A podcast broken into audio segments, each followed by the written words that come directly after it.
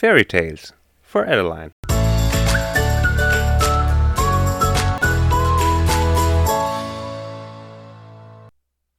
Hello, Adeline.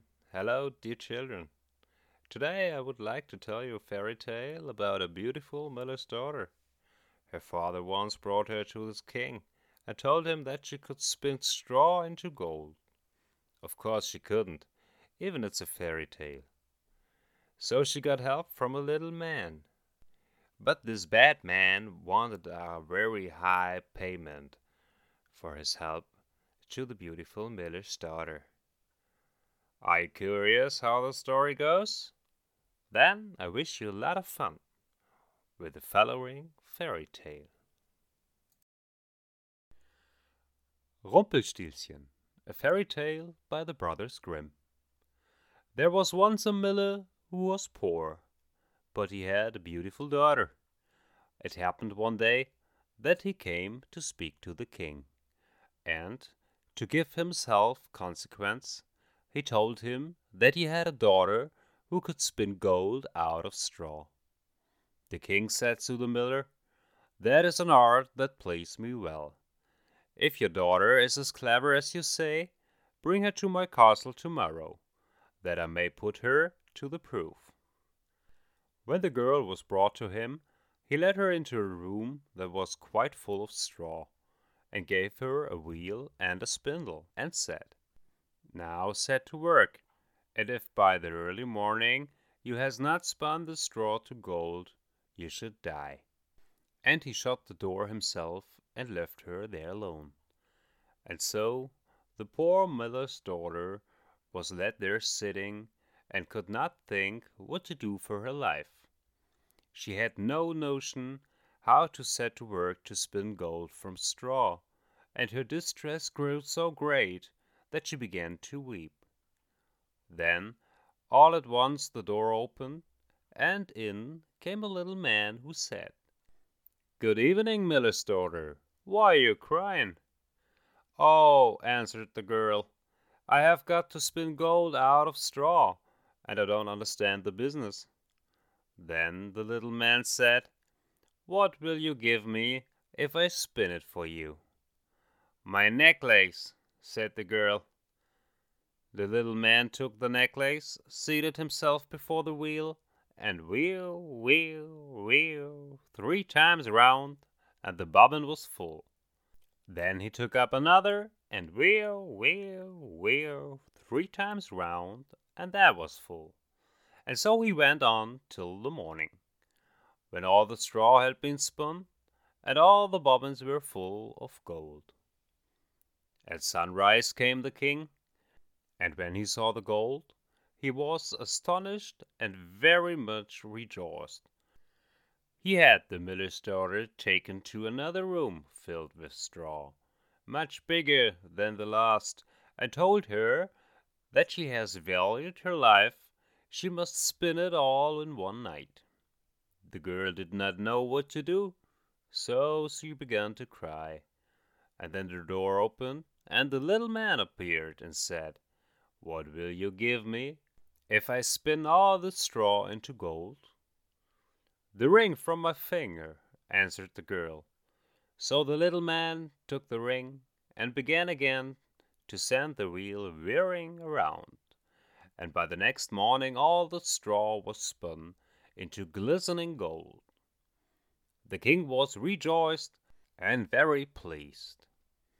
But as he could never have enough of gold, he had the miller's daughter taken into a still larger room full of straw, and said, this, too, must be spun in one night, and if you accomplish it, you shall be my wife. For he thought, although she's but a miller's daughter, and I'm not likely to find any one richer in the world.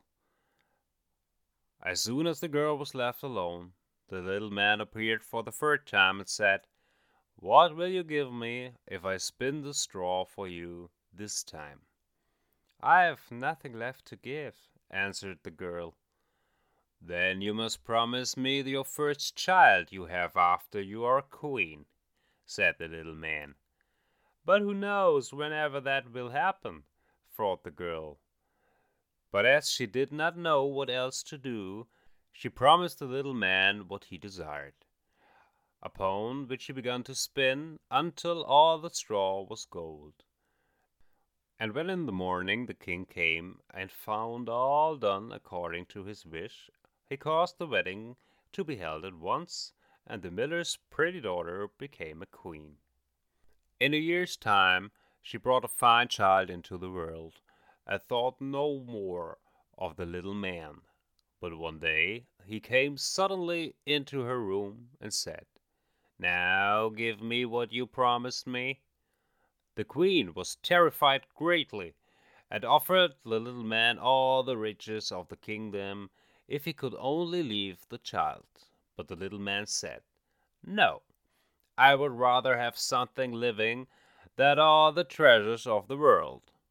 Then the queen began to lament and to weep, so that the little man had pity upon her.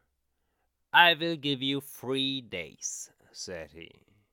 And if at the end of that time you cannot tell my name, you must give up the child to me. Then the queen spent the whole night in thinking over all the names that she had ever heard and sent a messenger through the land to ask far and wide for all the names that could be found. And when the little man came next day, beginning with Caspar, Melchior, Balthasar, she repeated all she knew, and went through the whole list, but after each the little man said, That is not my name.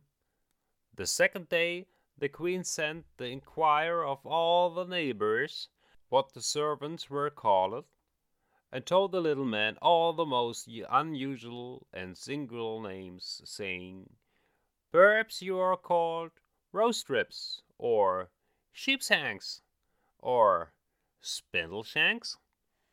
But he answered nothing out. That's not my name. The third day the messenger came back again and said, I have not been able to find one single new name. But as I passed through the woods, I came to a high hill, and near it was a little house, and before the house burned a fire, and round the fire danced a comical little man, and he hopped on the one leg and cried, Today do I bake, tomorrow I brew. The day after that the queen's child comes in, and oh, I'm glad that nobody knew that the name I am called is Rumpelstiltskin.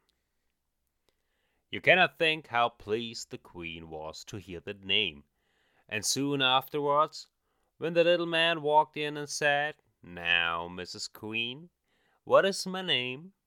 She said as first, Are you called Jack? No, answered he. Are you called Harry? she asked again. No, answered he. And then she said, Then perhaps your name is Rumpelstiltskin? The devil told you that! The devil told you that!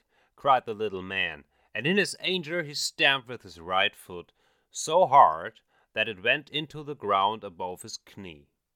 Then he seized his left foot with both his hands in such a fury that he split in two, and there was the end of him. Yeah, this was the fairy tale of Rumpelstiltskin, a little guy who lived in the wood and wanted a really high price for his help to the miller's daughter. But in the end, she knew his name, and she can't keep her baby. See you next time to the next fairy tale.